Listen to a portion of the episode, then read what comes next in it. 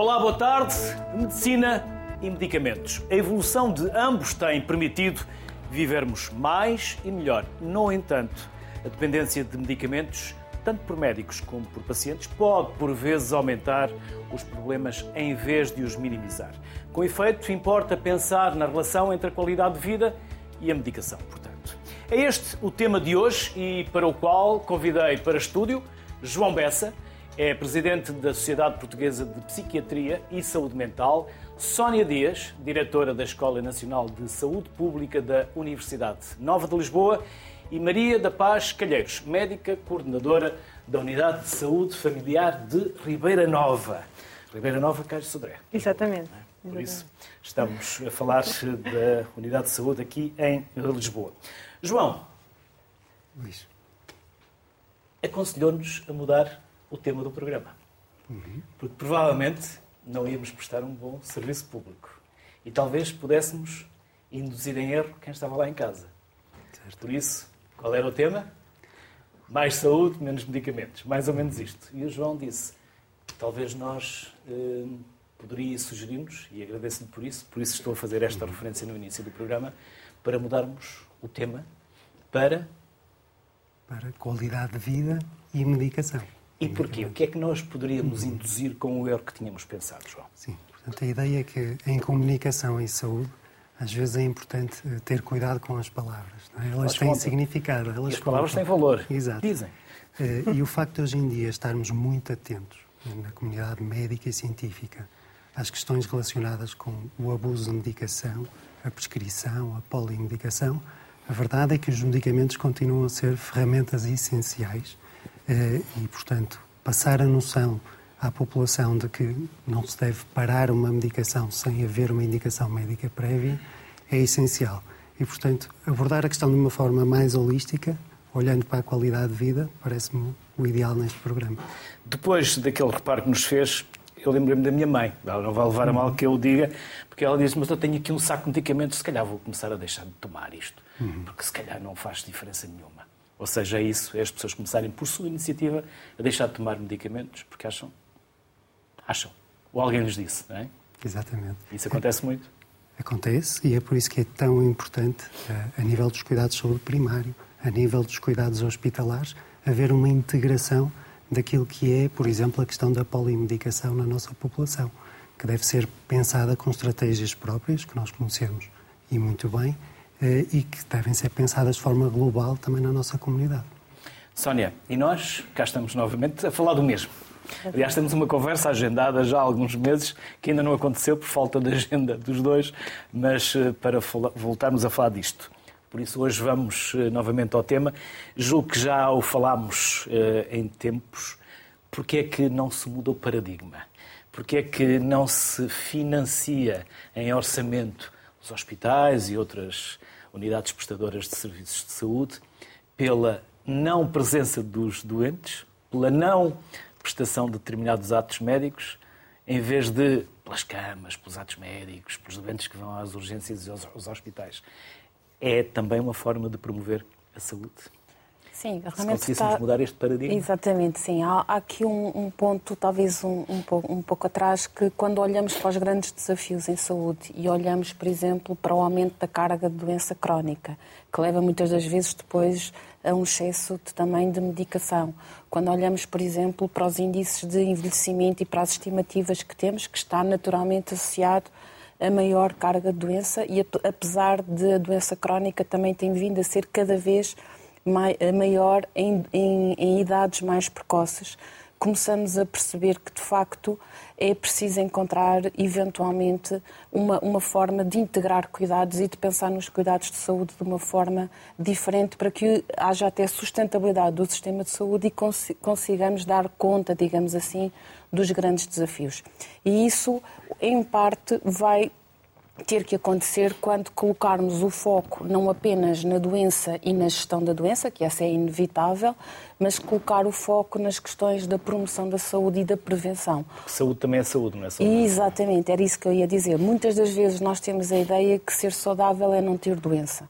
E, de facto, temos vindo, as grandes, grandes discussões estão muito centradas nas questões da doença e até na organização dos cuidados de saúde para a doença e para as questões da, medica, da medicalização, etc. E, portanto, como é que nós vamos conseguir mudar o paradigma para conseguirmos manter as populações, digamos assim, muito mais tempo saudáveis.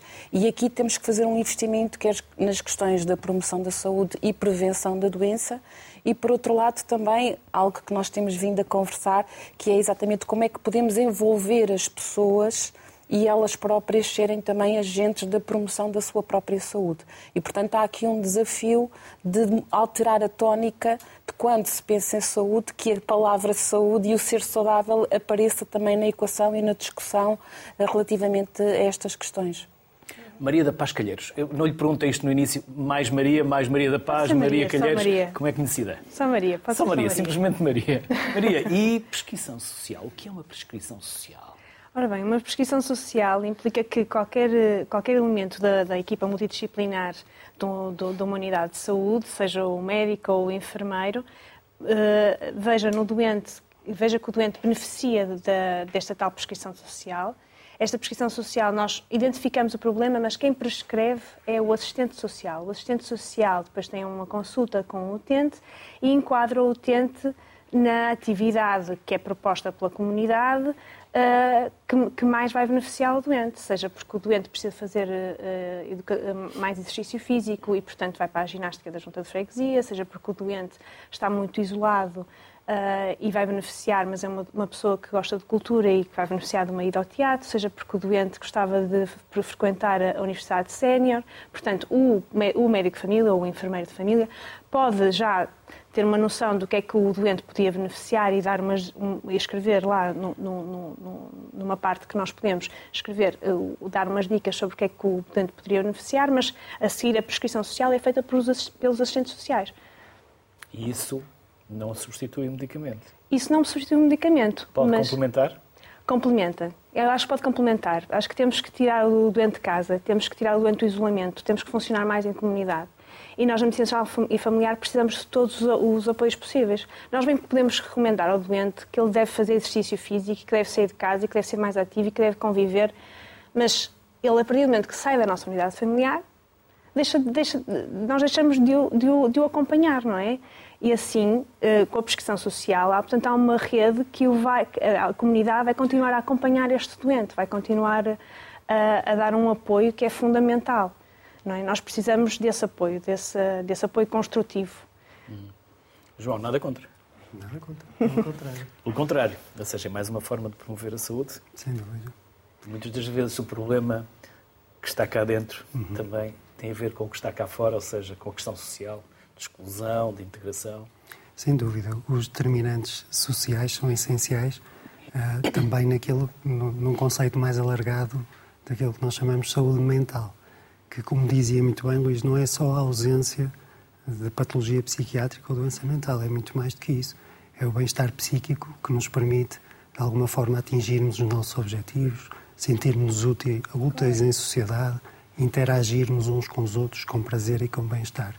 E, portanto, acho que temos de ter essa visão muito mais alargada relativamente também à promoção da saúde mental e nas estratégias que, como comunidade, adotamos. E por vezes não há essa tendência de prescrição uhum. em excesso. Sim, esse é um problema complexo que eu acho que nós, como comunidade, temos que estar alertas e temos que compreender em profundidade. Os indicadores apontam que realmente Portugal uh, tem índices de prescrição, por exemplo, de psicofármacos uhum. elevados naquilo que é o contexto uh, europeu, pelo menos. E, portanto, uh, para além das estratégias que já foram adotadas no passado, relativamente à desprescrição de alguns tipos de psicofármacos, eu acho que temos que conhecer o fenómeno de uma forma mais detalhada. No entanto, conhecer o fenómeno não significa que estes fármacos não sejam essenciais em situações concretas de intervenção clínica e, portanto, temos que estar atentos a isto. Estes medicamentos salvam vidas quando é necessário. Agora, para além dos fármacos, há outras estratégias de intervenção. Falaram aqui da prescrição social, mas na área da saúde mental, as psicoterapias e o papel de outros técnicos, como os psicólogos, eh, nas equipes terapêuticas são essenciais. Eh, e ao longo das últimas décadas não houve um investimento necessário nesta, nesta área de intervenção e nestas ferramentas psicoterapêuticas eh, que se apresentem como uma alternativa à medicação. E acho que em conjunto temos que refletir sobre isso. A saúde mental era o parente pobre das, das políticas de saúde públicas. Ainda é? Ou mudou um bocadinho com o que aconteceu e com o que uhum. vivemos durante a pandemia? Eu, eu acho que a pandemia, com tudo o que negativo teve, obviamente, para toda a população, eh, de alguma forma veio trazer à flor da pele a todos nós, nas nossas casas, a realidade daquilo que é sofrer do ponto de vista psíquico. Neste caso, pelo isolamento, pela pressão, eh, eh, que trouxe, obviamente, muito mal-estar. E, portanto, acho que hoje em dia a literacia em saúde mental aumentou provavelmente não ao ritmo do aumento do investimento nesta área. E, portanto, acho que ainda estamos longe daquilo que é o investimento necessário para, para as estratégias a desenvolver. Desde logo os recursos humanos. Eu acho que uh, os atrasos no acesso aos cuidados de saúde mental são gritantes hoje em dia e têm vindo ultimamente a ser notórios. É, e também investimento noutro tipo de estratégias, que, como eu dizia, para além das questões da medicação, dos internamentos e de outros tipos de estratégias que permitam ultrapassar algumas destas dificuldades. A Sónia foi concordando com a questão da prescrição em excesso, das terapias complementares, do parente pobre da saúde pública, no caso das doenças mentais. Por onde quer começar? Um, talvez até uh, agregando a questão da integração e, e, de pensar a pessoa no centro da, dos cuidados. E, e a ideia da, da, prescrição social é muito interessante porque, para além de ser uma ideia relativamente inovadora de integração de cuidados de saúde, que normalmente nós pensamos sempre que a integração de cuidados normalmente fala-se muito em integração de cuidados primários e hospitalares. E aqui a prescrição social traz a novidade de fazer também a integração de cuidados entre o setor saúde e o setor social. E como nós sabemos a questão dos determinantes sociais, nós dizemos que até quase mais de 80% dos problemas de saúde que levam as pessoas aos cuidados de saúde estão associados às questões como a pobreza, emprego, condições habitacionais, literacia em saúde. E, portanto, há todo um conjunto de respostas que muitas das vezes podem ser aliadas, e portanto este ponto é muito interessante, eh, que é aliar respostas a necessidades não clínicas, que são necessidades sociais, emocionais ou do, do cotidiano, e que vão trazer eh, muitas das vezes vários pontos em, em conjunto. Um ponto importante que, que, estava também a falar é que este plano da prescrição social é feito com a pessoa, ou seja, muitas das vezes. Ehm, o clínico até pode prescrever exercício físico quando vê, por exemplo, uma pré-obesidade, mas se calhar para aquela pessoa ir fazer ou ginástica ou natação é algo que não a, não a agrada e, portanto, é natural que não vá aderir a essa, a essa atividade. Mas se calhar, pensando, por exemplo, numas aulas de dança ou numa jardinagem ou numa caminhada, o que vai fazer é com que a pessoa, ao mesmo tempo que faz exercício físico, vai, por exemplo, estabelecer relações sociais que vão melhorar a sua qualidade de vida. E, portanto, eh, achei muito interessante, a Escola Nacional de Saúde Pública está neste momento com alguns projetos de prescrição social, quer com unidades de saúde, quer com as autarquias, procurando perceber qual é que é o impacto, quer nas próprias pessoas, em termos, e temos já evidência que começa a demonstrar que há impacto uh, na, na, na, saúde das, dos utentes e de quem, no fundo, entra dentro destes programas, quer seja na saúde física, mas também na saúde mental, mas muito também nas questões da qualidade de vida e da integração na, na sociedade. E é muito interessante que as questões, por exemplo, da Covid, levaram a que, neste momento, Portugal é o sexto país com maior aumento da população a reportar solidão. E hoje é muito clara a evidência, por exemplo, das questões da, da solidão da União Europeia. E é muito clara a evidência hoje do que é que a solidão pode ter impacto em termos da saúde mental e depois até da saúde física. E, portanto, estas ligações entre formas diferentes e inovadoras de prestar cuidados são cada vez mais interessantes de pensar e até desta integração, digamos assim, porque há todo um lado depois de respostas sociais na comunidade que muitas das vezes também não são totalmente aproveitadas. E E, portanto, é muito interessante, por exemplo, neste projeto que nós estamos a avaliar da prescrição, que há também uma capacidade das próprias respostas sociais serem muito mais integradas e também orientadas para aquilo que é o interesse de cada um de nós. E isso também nos coloca, hum, muitas das vezes, mais motivados para podermos fazer mais pela nossa própria saúde. E, e é muito interessante, por isso dizemos também que a prescrição social tem impacto na sustentabilidade do sistema de saúde por um lado, porque as pessoas tendem a reduzir a utilização desadequada dos cuidados de saúde, é muito interessante este ponto, e até medicação excessiva. Um, e, portanto, há todo este lado um, de, de, interesse, digamos assim, e de, de, impacto a um nível mais sistémico um, de, destas formas inovadoras de integração de cuidados. Nós temos vários desafios atualmente, um deles é a demografia. Estamos uhum. cada vez mais velhos em cada termos de média, mais velhos do que os portugueses são mesmo os italianos. Nós com 47 anos de média, os italianos com 48. Vivemos muitos nas cidades, mas na verdade, para além de vivermos numa cidade ou em comunidade, estamos isolados. Aparecem-vos muitos idosos com essa solidão ou também começam a aparecer mais novos com essa necessidade dessa prescrição social? Hum, de tudo. Uh, muitos idosos nesta solidão.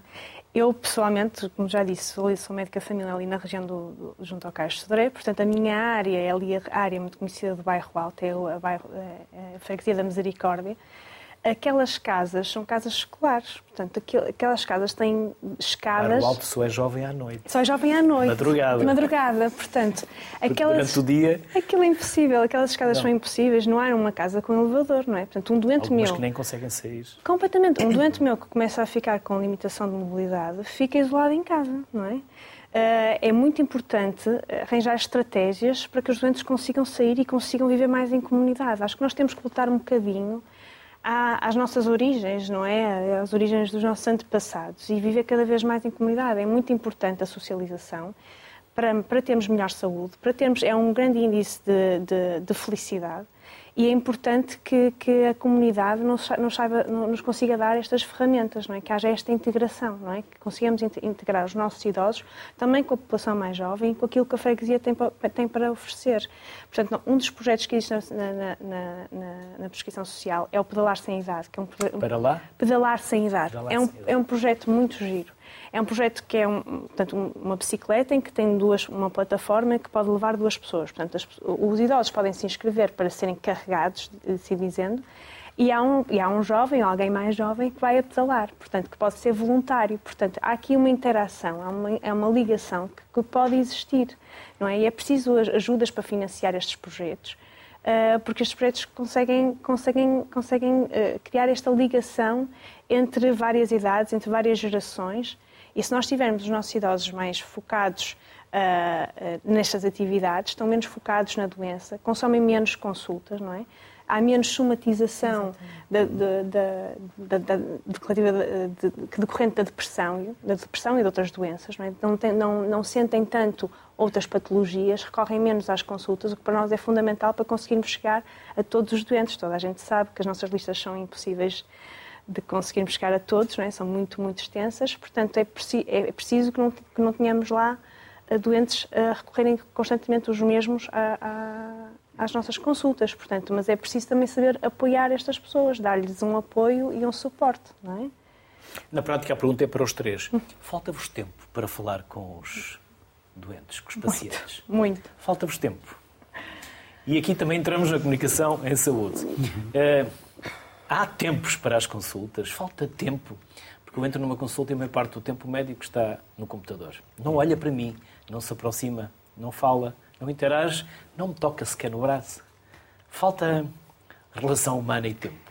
Eu acho que sim, acho que o tempo é um fator essencial e tem sido pensado ao longo do sim. tempo como um dos fatores. É? E o tempo, nós costumamos dizer em psiquiatria, que o tempo pode ser objetivo, não é? em segundos, em minutos, em horas, mas tem também uma vivência subjetiva.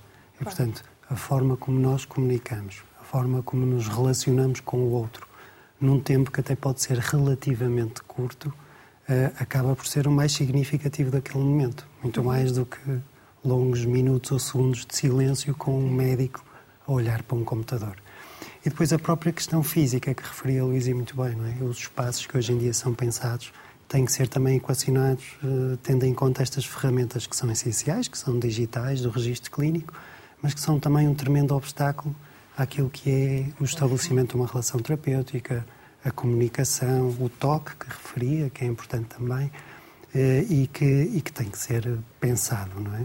Eh, eu acho que esta questão da comunicação é algo que nós, pelo menos nas escolas médicas eh, em Portugal, tentamos transmitir de uma forma inovadora aos nossos alunos como uma pedra de toque essencial para a excelência. É? Uhum. Nós, para sermos bons clínicos e para conseguirmos essa ligação de ajuda ao outro, temos que garantir que esta comunicação funciona e que esses laços se estabelecem. Eh, e temos tentado fazer esse esforço ao longo das últimas décadas de garantir que as novas gerações de médicos treinam estes atos, é? percebem a importância destas ligações e que depois a levam para a prática clínica. É isso que estão a fazer na Escola de, Escola de Saúde Pública? Sim, este, este ponto eu acho que é muitíssimo interessante. Até eu ligava com um resultado recente de um estudo que fizemos na área da literacia em saúde e, e, e, muitas das vezes quando falamos em literacia da saúde tocamos muito a questão, por exemplo, do acesso à informação e da capacidade de compreender informação. Mas a literacia em saúde na área dos cuidados de saúde é muito mais abrangente e foi muito interessante que eh, na amostra que, que, que inquirimos a, a, parte, a dimensão, digamos assim, da literacia em saúde que mais dificuldade as pessoas sentiam não era nem sequer na informação, nem em compreender a informação, mas tinha muito a ver com a relação com os profissionais de saúde e com a capacidade de ter uma relação mais próxima e um dado que nos, que nos eh, fez de alguma maneira eh, pensar que é preciso também investir nesta questão da literacia em saúde, também no próprio sistema de saúde, é que a maioria das pessoas diz que frequentemente um, sai da consulta médica sem realmente compreender o que lhe foi uh, prescrito ou a sua situação de saúde. E, portanto, há aqui um ponto em que, não, quando nós falamos de literacia, focamos-nos muito no cidadão e apenas na, na, na cedência de informação, digamos assim, mas cada vez mais é importante esta questão da comunicação, da relação, mas é preciso também que o profissional de saúde tenha essa competência, digamos, e por isso também muito importante este foco na formação uh, médica, e não só médica, mas de, de, outras profissões em saúde, que tenham esta capacidade de compreender o outro, de comunicar, mas também ter esta, esta dimensão de literacia em saúde. Porque, na verdade, muitas das vezes também é, é muito importante que quando o profissional está com o seu doente, o seu utente, que compreenda, por exemplo, o, o impacto que aquela prescrição que ele está a dar tem na sua vida. Nós costumamos muito dizer que muitas das vezes o profissional de saúde ele próprio está centrado na doença da pessoa e nem sequer na pessoa ou na sua vida. E muitas das vezes, quando prescreve, eh, não compreende qual é que é o impacto que essa prescrição vai ter na vida daquela pessoa. E a pessoa é mais do que a sua doença também. E, portanto, há todo um conjunto de, de pontos muitíssimo importantes que cada vez mais uh, há evidência enorme de que faz sentido pensar nisso. E muitas das vezes, quando neste momento falamos em qualidade por exemplo, dos serviços, falamos do acesso, da utilização, mas que está cada vez mais em cima as questões da relação que, que, que, o profissional de saúde co consegue estabelecer com, com a pessoa. E, e, e, até na compreensão do seu contexto de vida, mais do que propriamente apenas a sua situação, a situação de doença. E isto penso que é ainda mais interessante quando falamos nas questões da saúde mental e nas questões da medicina geral e familiar. Portanto, são tudo pontos que, de facto, nos têm preocupado em termos da formação e muitas das vezes até na formação pós-graduada, digamos assim, em que realçamos estes, estes pontos que fazem toda a diferença depois uh, em, em, pontos importantes, quer seja na, na, qualidade de vida, mas, por exemplo, até na, na gestão da, da, da, sua doença ou na capacidade de promover e de prevenir doença, porque a pessoa sente-se mais empoderada e sente que aquilo que foi uhum. a conversa com o seu profissional de saúde esteve enquadrada naquilo que é o seu contexto de vida, que inclui saúde e inclui, eventualmente, alguma, alguma doença. Maria, isso já, Sim. já aconteceu na sua formação, naturalmente. Claro. Assim, mas interrompi-lhe o raciocínio, peço desculpa. Não, ia dizer que não podia estar mais de acordo com, com os meus colegas, porque realmente nós temos que conseguir adaptar a nossa linguagem ao doente que temos à frente. e muitas vezes eh, a questão da literacia aqui é fulcral, ah, mas às vezes literacia, nós podemos falar em literacia quando o doente já tem, já sabe ler e escrever. Eu, na minha consulta, tenho muitos doentes que são analfabetos e, portanto, ainda mais aí temos que adaptar a nossa linguagem. Eu faço imensos desenhos para todos, transversalmente. Desenho e mostro onde é que o medicamento atua, o que é que ele vai fazer, porque é que ele explica ao doente porque é que não é porque me apetece, porque é que ele tem que fazer o medicamento à noite, ou porque é que tem que fazer o medicamento de manhã. E esta explicação é fundamental, mas para isso, como disse, é preciso tempo. É o que eu mais sinto na, na consulta, é falta de tempo. Principalmente numa era pós-Covid, porque nós ficamos a trabalhar médicos de família durante o Covid e uh, houve muitas consultas que ficaram sem ser feitas. E neste momento os clientes ainda não chegam à consulta com vários motivos, não é? Vários motivos que não foram resolvidos durante estes últimos anos. Portanto, o doente na, na, tem a sua agenda e o médico tem a sua agenda e é muito difícil gerir este tempo, não é? O doente vem com a sua agenda, imagino, porque tem um, dois ou três exames que não foram vistos e, além disso, desde há uma semana que lhe dói o joelho. Pronto, esta é a agenda do doente, imaginemos. E o médico tem a sua agenda, já não vejo este doente desde 2020, uh, tenho que uh, pedir estas análises, tenho que fazer este rastreio, mais este rastreio. Quer dizer, nós temos a nossa agenda, o doente tem a agenda deles. Além disso, como falamos há bocado, e pegando no seu saco de medicamentos da sua mãe, é muito importante pedir aos doentes para trazerem o saco dos medicamentos, mesmo para conseguirmos às vezes fazer desprescrição, porque há desprescrição simples, que é muitos doentes estão a fazer dois, o mesmo medicamento duas vezes em duplicado, o genérico e o de marca, como eles dizem. Portanto, é muito importante ter um olhar crítico sobre a prescrição, perceber se, se há medicamentos que ainda fazem sentido na, na, naquela fase ou não, porque há medicamentos que os dentes vão envelhecendo e que chegam a uma certa idade em que os efeitos secundários podem já, não ser, podem, podem já ser mais graves e, portanto, temos que os trocar. Por outro lado, há medicamentos que foram utilizados para uma doença aguda que agora já não fazem sentido, como no caso dos anti-inflamatórios. Quantos e quantos doentes não nos chegam à consulta e já estão a fazer anti-inflamatórios há duas ou três semanas porque já tinham as caixas lá em casa e porque agora estavam com dor. Pronto, é preciso explicar, é preciso literacia, é preciso explicar o efeito de um anti-inflamatório, porque é que ele só pode ser feito durante cinco dias e não mais, não é?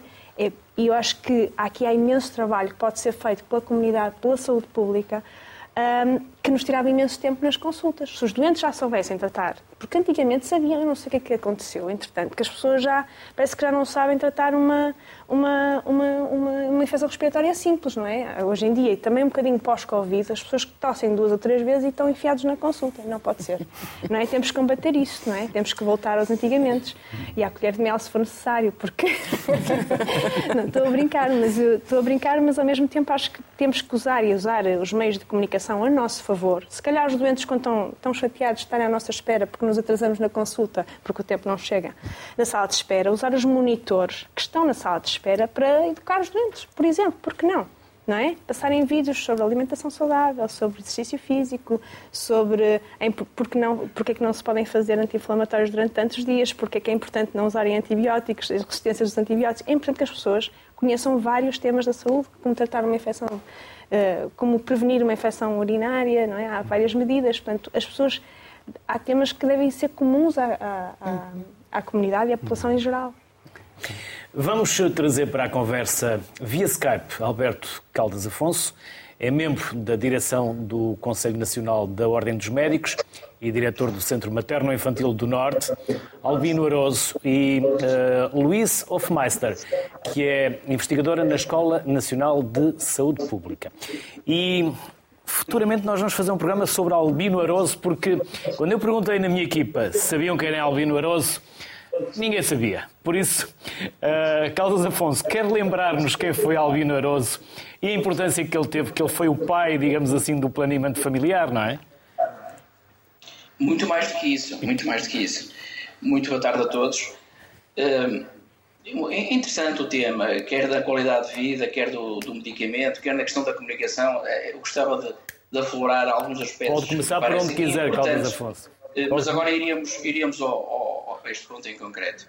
Primeiro de tudo, nós temos, nós reconhecemos que estamos, que temos um, um sistema de saúde, um sistema nacional de saúde, eh, que tem alguns problemas, obviamente não os podemos eh, não identificar, mas eh, temos que ter a noção, isto é importante passar esta mensagem aos portugueses, que nós temos um dos melhores sistemas de saúde do mundo.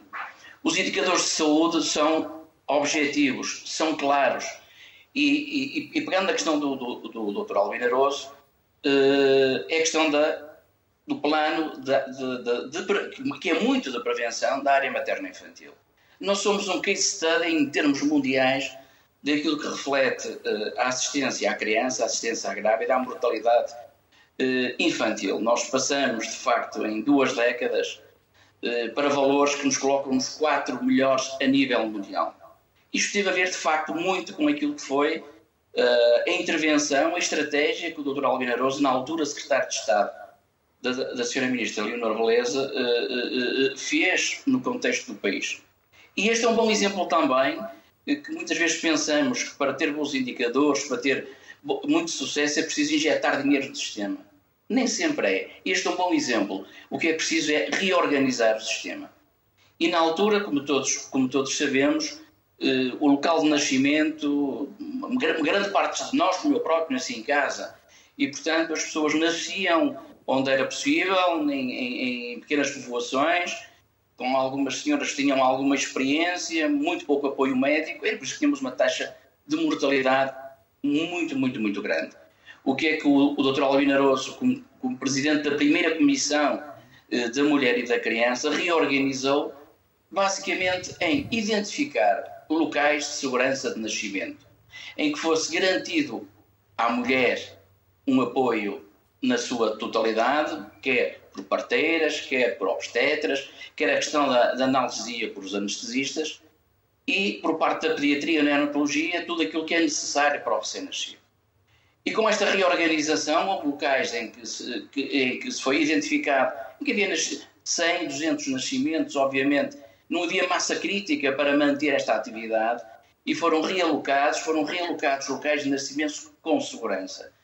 E, e esta reorganização teve um impacto tremendo nos indicadores de saúde na área materno-infantil. Portanto, o Dr. Albino Aroso, para além do plano da, da, da, prevenção da gravidez, todo o plano do, do, do, acompanhamento da mulher grávida, que é um dos melhores, é um dos melhores do mundo. Nós temos a, a, as nossas políticas eh, na área materno-infantil, o acompanhamento da grávida, desde o momento em que, em que é feito o diagnóstico da gravidez, o acompanhamento ao longo da gravidez, os timings para fazer as ecografias, para fazer os exames, com uma acessibilidade à totalidade, à totalidade das mulheres portuguesas. De tal modo nós conseguimos estes outcomes que hoje em dia eu, eu não é infrequente na, na, na maternidade que, que, tenho responsabilidades de direção, que dirijo, que é a maior do país, de me virem, de virem uh, uh, senhoras grávidas de todos os países que não vivem em Portugal, porque já passa a palavra que se queres nascer sem custos e seguro, vai para Portugal. Portanto, nós somos um país solidário, solidário com os portugueses solidário também com aqueles que nos procuram e vêm para Portugal. E esta é uma mensagem muito importante, é uma mensagem que, de facto, estes, estes indicadores foram possíveis, foram possíveis eh, com esta estratégia eh, que o Dr. Almeida Rosso, na época, teve a visão, foi um visionário em, em, em, em definir esta estratégia de intervenção. Ele foi considerado uma das 65 personalidades no mundo mais dedicadas às causas. E, e com maior impacto, impacto em, em, em, qualidade. Eh, quando falamos em qualidade de vida, eh, um, um, do meu ponto de vista, é, é, algo que é muito pouco falado na, na, na, entre nós, na sociedade. Portugal tem um sério problema, um gravíssimo problema, que é de uma insolvência geracional. Nós, desde eh, maio de 2015, estamos numa perda populacional. A população abaixo de 5 anos é inferior à população acima dos 65 anos. E, portanto, nós estamos num, numa, numa, rota de perda constante populacional. Isto, obviamente, que traz uh, sérios problemas. Desde logo, falar em qualidade de vida, nós também alcançamos este indicador que nos coloca em termos de esperança de vida uh, no melhor, do, dos melhores posicionamentos em termos do, dos dados uh, da OCDE, mas não temos uma qualidade de vida compaginável com países próximos que têm a mesma esperança de vida. E porquê? Porque nós, com esta, com esta perda geracional, aquilo que está a acontecer, é que, do meu ponto de vista, eh, devia ser também um desígnio a toda a sociedade. Será que nós estamos a tratar como devemos tratar eh, os portugueses que estão no, no, no, fim do ciclo de vida, que têm todo o direito de trabalhar uma vida inteira para ter um fim de vida com dignidade, com qualidade de vida e que, fruto daquilo que se passa culturalmente na nossa sociedade, cada vez são mais abandonados. E não podemos esquecer que esta questão da, da, do apoio ao, ao último ciclo da nossa vida tem a ver quem está no mercado de trabalho. Eu, eu que trabalhei, se trabalho uma vida inteira, eh, a minha expectativa é eu contribuir e agora chega a minha idade de reforma que tenha direito a essa reforma. Mas o, aquilo, os descontos que eu fiz não são para mim, foram para quem estava naquele momento nessa situação. Aquilo que neste momento nos estão, é quem está a entrar na reforma, são aqueles que estão no mercado de trabalho. E a partir do momento que nós temos esta quebra populacional, eh, nós cada vez temos menos portugueses e portuguesas eh, no setor ativo do mercado de trabalho, o que coloca questões muito complexas para quem está já numa situação de reforma e com todo o direito a ter uma, um fim de vida com, com dignidade. Este, este, é de facto um, um, um, um, importante desafio. E para revertermos isto, para tentarmos reverter isto, teríamos que passar da fertilidade da mulher portuguesa, que é das mais baixas da Europa, que é 1,1, eh, para 2,2, que é a média europeia, e mesmo assim o reflexo demoraria 25 anos. Nós estamos numa, numa espiral que prevê para 2050 cerca de 5 milhões de portugueses. Coloca-se logo, desde logo, outro problema. Nós vamos ter necessariamente, e é aquilo que está a contribuir de algum modo para alguma sustentabilidade, os, os imigrantes. Mas nós temos que ser capazes de perceber da importância que têm essas populações e saber integrá-las. Integrá-las dentro daquilo que é a cultura portuguesa, aprendermos aquilo que de facto não correu de todo bem e aquilo que vemos todos os dias na televisão, na Bélgica, na França, em que essas populações não foram devidamente integradas, com sérios problemas. E, portanto, nós, nós estamos numa fase em que isto é muito importante, saber integrar essas, essas populações. Portanto, falar de qualidade de vida é, é, é, é também falarmos sobre isto. Medicamentos. Uh, muito rapidamente. Sim, pode continuar, pode uh, continuar. Não quero interromper o raciocínio. Ok. Ok, eh, nós temos uh, uh, o, conhecimento médico é a área é a área do saber que mais rapidamente duplica.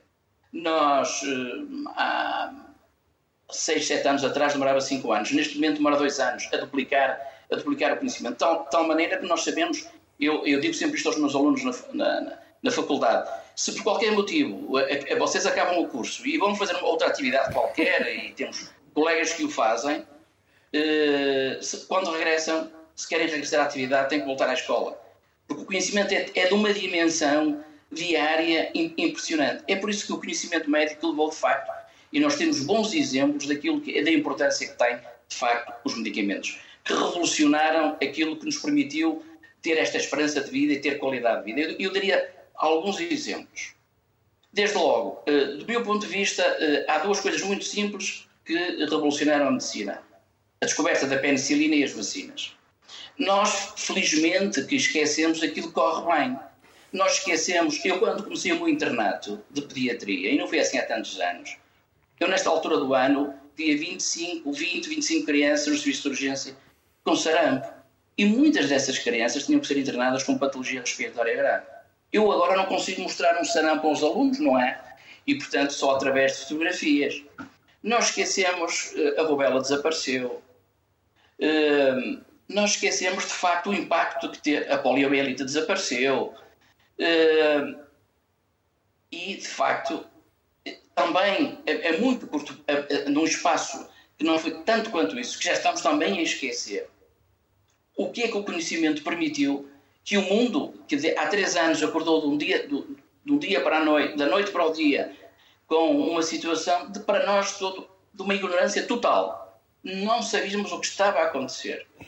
Eh, com um impacto a nível mundial brutal. E foi a capacidade do conhecimento da tec tecnológico de eh, conseguirmos em tempo recorde todo o mundo, toda a sociedade, a nível mundial, os países, a indústria, investir naquilo que foi uh, a vacina para o Covid-19, que mudou. Já, hoje já ninguém, praticamente, é, é, é, é, falar de Covid, de, de COVID ou, de, ou, uma, ou, de uma, gripe por influenza é a mesma coisa. E nós ainda bem esquecemos o, o, o, que foi. Mas isto mostra de facto o impacto que tem as novas tecnologias, as novas oportunidades terapêuticas. Um outro exemplo da minha área que é, é, é, é extraordinário. Uh, há 20 anos atrás, uma criança com um diagnóstico de mucoviscidose eu sabia que tinha uma esperança de vida de 15 anos. E neste momento, com as terapêuticas inovadoras, eu sei que a esperança de vida vai ser, e com qualidade, vai ser no mínimo 50 anos.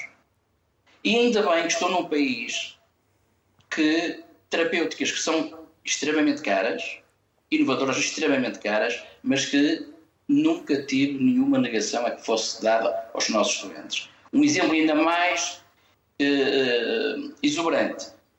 A atrofia espinal amiotrófica é uma doença uh, gravíssima do ponto de vista muscular, que a forma mais grave é aquela que é logo desde o do nascimento, com a descoberta de, de uma nova terapêutica inovadora, eu consigo, se o tratar na janela da oportunidade, uma, uma criança que ia ficar, do ponto de vista motor, completamente, não ia andar, não se ia sentar, dificuldades respiratórias, eu consigo que essa criança possa, inclusive, andar. Estamos a falar de tratamentos muito caros, é, e evidentemente estamos a falar de tratamentos que podem ir a, a, a milhões de euros, mas nós resolvemos a questão da, da, daquele doente.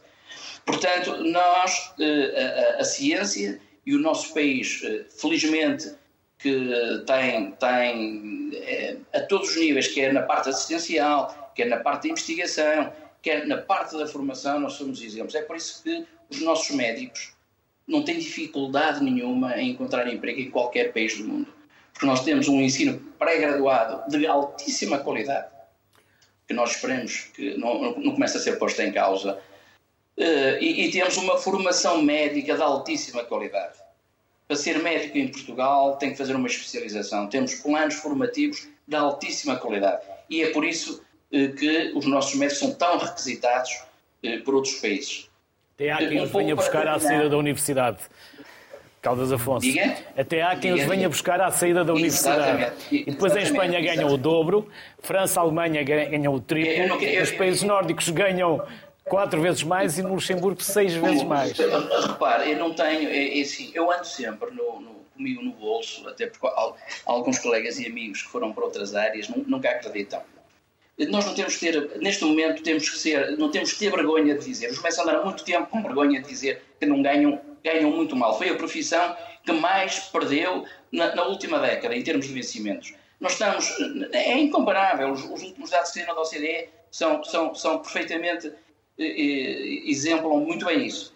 Eu estou, sou, sou catedrático e, e chefe de serviço último escalão e o meu vencimento é 2.500 euros para 40 horas, para 40 horas com a responsabilidade de gerir um, um, hospital que tem cerca de 1.500 funcionários.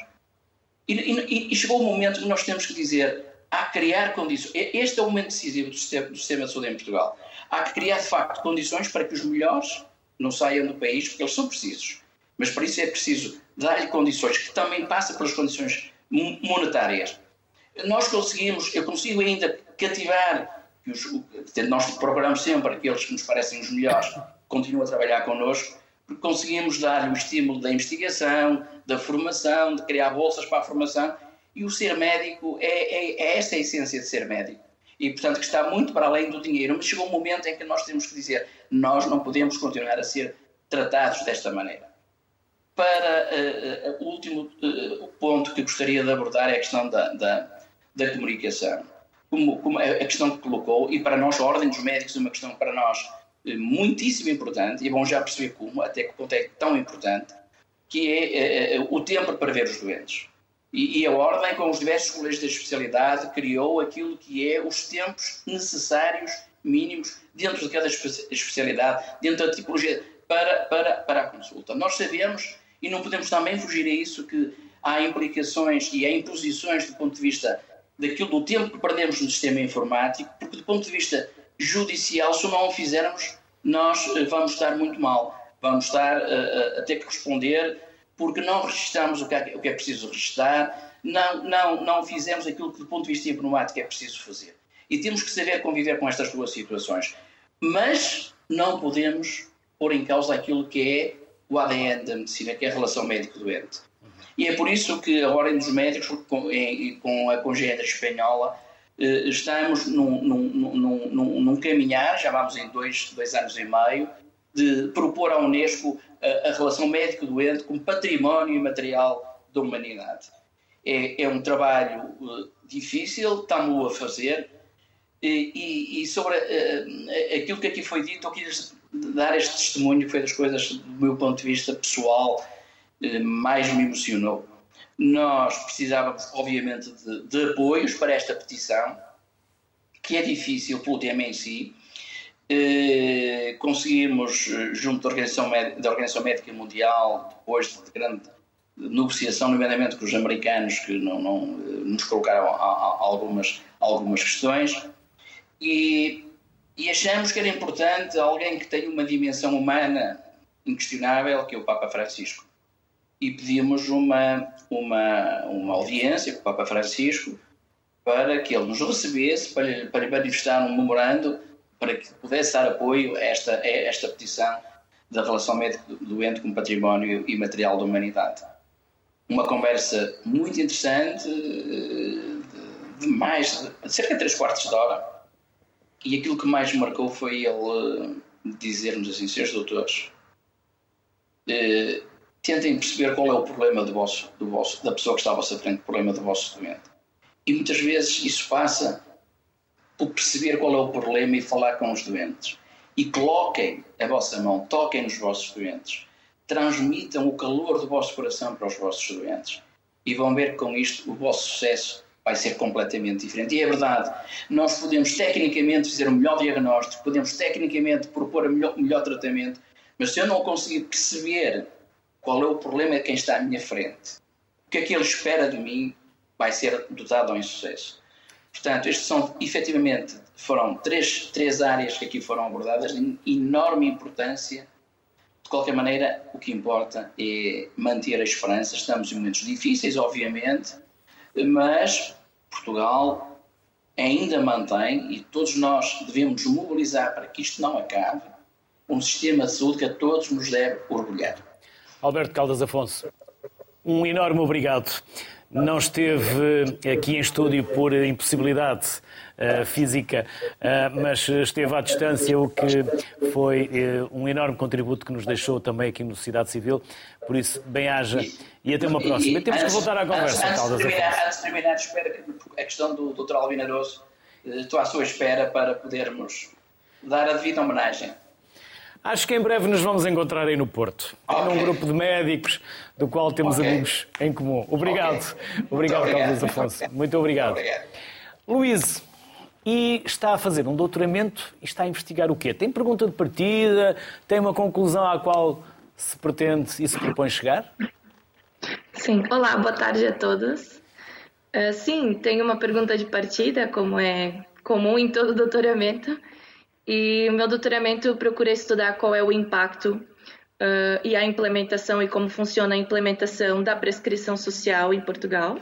E esse impacto em três uh, grandes níveis, principalmente para os utentes, que tipo de impacto, de efeito um, esse tipo de intervenção tem para os utentes, e também uh, para a articulação entre o setor saúde e o setor social, e também que tipo de impacto uh, a prescrição social tem no próprio sistema de saúde.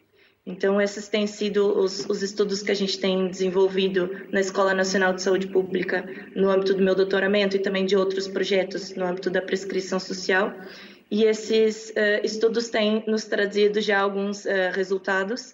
E relativamente aos, aos utentes, uh, tem, tem sido possível perceber que os utentes já referem algumas, alguns benefícios, tanto na área uh, da sua própria saúde física, como, por exemplo, uma redução da dor, uma redução na perda de peso, também uma maior frequência uh, na atividade física, uma melhora, um melhor consumo, por exemplo, dos hábitos alimentares e também uh, outras questões relacionadas uh, não só com a saúde física, mas também com a saúde mental. Ou seja, essas pessoas têm percebido um maior uh, convívio com a sua comunidade, um maior bem-estar, uma maior qualidade de vida, tem também tem sentido uma maior pertença ao, ao contexto que, que, vivem e também uma participação mais ativa e um maior controle da sua própria, da sua própria saúde. Quando é que vai estar concluída a tese? A tese, olha, provavelmente no ano que vem, sim. Entre o final desse ano e no próximo ano, sim. E depois, o que é que vai fazer com a tese? Vai deixá-la apenas para constar em contributos académicos ou pretende dar-lhe asas e implementá-la em algum projeto? Não, a tese vem sendo desenvolvida através de uma abordagem participada, ou seja, todo o processo de recolha de dados, tem sido uh, realizado em conjunto com as equipas do terreno. Então, uh, nós estamos uh, já aproveitando os resultados que vêm sendo obtidos com a tese para também implementar melhorias no próprio projeto que vem sendo implementado no terreno. Ou seja, apoiar as equipas a tentarem perceber quais são as barreiras e facilitadores da implementação de um, de um tipo desse, de, desse tipo de intervenção e já apoiar as equipas a implementarem melhorias nos processos que vêm sendo uh, realizados. Luís, sendo... para si e para todos, as maiores felicidades e obrigado pela simpatia que teve em estar connosco, igualmente aqui no Sociedade Obrigado. Muito obrigado. Obrigado. Depois da intervenção do Caldas Afonso, eu nem me atrevo a fazer uma pergunta que seja a vocês. Vou deixar em aberto, até porque muito recentemente nós organizámos as primeiras jornadas, as primeiras conferências da RTP, foram as conferências da sociedade civil que aconteceram na PBS, na Porto Business School. O primeiro painel foi muito dedicado aos jovens com o Ministro da Saúde. E eu colocava esta questão ao Manel Pizarro. Eu próprio, minha filha é médica e diz-me, pai, o que é que me faz ficar aqui em Portugal quando eu vou ganhar o dobro para a Espanha, o triplo para a França, o quadro para um país nórdico ou seis vezes mais para, para, para o Luxemburgo. Estamos a ver uma sangria dos nossos jovens médicos para aqueles que não investiram um tostão que fosse e agora estão a levá-los altamente especializados. Podem pegar por aí ou por onde quiser. João. Não, eu acho que essa é uma questão, é, são fenómenos interessantes a que nós temos que estar atentos e, e, com certeza que as escolas médicas e o Sistema Nacional de Saúde está, está atento a essas, a essas questões, eh, tendo em conta que hoje em dia, obviamente, o, o, mercado de trabalho, nomeadamente a nível europeu, é muito mais flexível, plástico, a mobilidade é diferente e mesmo a experiência internacional dos clínicos não é necessariamente negativa, isto é, eh, mesmo na formação pré-graduada e pós-graduada, a experiência internacional de outros centros acaba por vir mais tarde a beneficiar o nosso Sistema Nacional de Saúde. Eh, que eu concordo, como já foi dito aqui, que realmente mantém ainda uma posição de excelência hoje em dia, não só na prestação de cuidados, mas também num, num objetivo que é muito nosso, do Sistema Nacional de Saúde, dos centros de investigação, das universidades, de trazer inovação. E eu acho que a inovação tecnológica, a inovação também na qualidade de vida e na medicação é essencial. E aqui só fazer um à parte, eh, apesar de ser verdade que em Portugal há um acesso privilegiado a medicamentos inovadores, e isto tem sido notório em áreas como as doenças neurológicas ou eventualmente na área da oncologia. Na área da saúde mental, isto infelizmente não tem sido uma realidade. E, portanto, eu acho que há também esta, esta necessidade de consciencialização que também na psiquiatria e na saúde mental é necessário avançarmos nesse sentido e destruirmos essas barreiras, não é? Porque há situações clínicas que nós ainda não conseguimos resolver de forma eficaz com as ferramentas eh, farmacológicas que temos e há uma necessidade de inovar, sendo que esses medicamentos já estão disponíveis e nós ainda não, não conseguimos aceder. Mas claramente a inovação, a tecnologia e o desenvolvimento, eu acho que são áreas que de alguma forma podem motivar os jovens clínicos, eh, apesar de terem essas experiências internacionais, de se dedicarem no seu dia a dia à nossa população. Hum. Sónia. Sim, essa é uma área, da, na área até diria eu, do planeamento dos recursos humanos da saúde, é uma área extremamente importante, quer pelas questões, por exemplo, ligadas à demografia, quer pelas questões de, mais ligadas à retenção ou não dos profissionais uh, em, em, Portugal, mas até, por exemplo, com as questões da mobilidade. Falou-se da migração um, da população, mas, por exemplo, as questões da mobilidade dos recursos humanos em saúde é uma questão que, de facto, afeta o nosso país, mas que é transversal e global e, portanto, como é que é possível, uh, no fundo, pensar a questão do planeamento de recursos humanos em saúde é muitíssimo importante e é uma área com a qual, por exemplo, a Organização Mundial de Saúde se tem preocupado bastante e com o qual nós também temos acompanhado essa preocupação. Ah, por outro lado, se calhar talvez também agora do, do ponto de vista até de uma escola e da investigação, eu acho que Portugal também feito, tem feito um caminho muitíssimo interessante do ponto de vista do posicionamento nos grandes consórcios e consórcios europeus. E isto permite-nos esta mobilidade, quer na área da investigação clínica e também como é que vamos, na verdade, fazer este caminho de ter cada vez mais investigação clínica mas é também muito interessante e até do ponto de vista da investigação da saúde pública, que é como é que a investigação ela é feita e a sua pergunta foi interessante, ela é feita de maneira a que a investigação e o conhecimento que produzimos não fica apenas na comunidade científica. E portanto nós temos feito um esforço muitíssimo grande, há até uma, uma ciência que se chamada a ciência da implementação e que na verdade permite que as intervenções sejam estudadas desde do desenho e do planeamento para que, para que resultem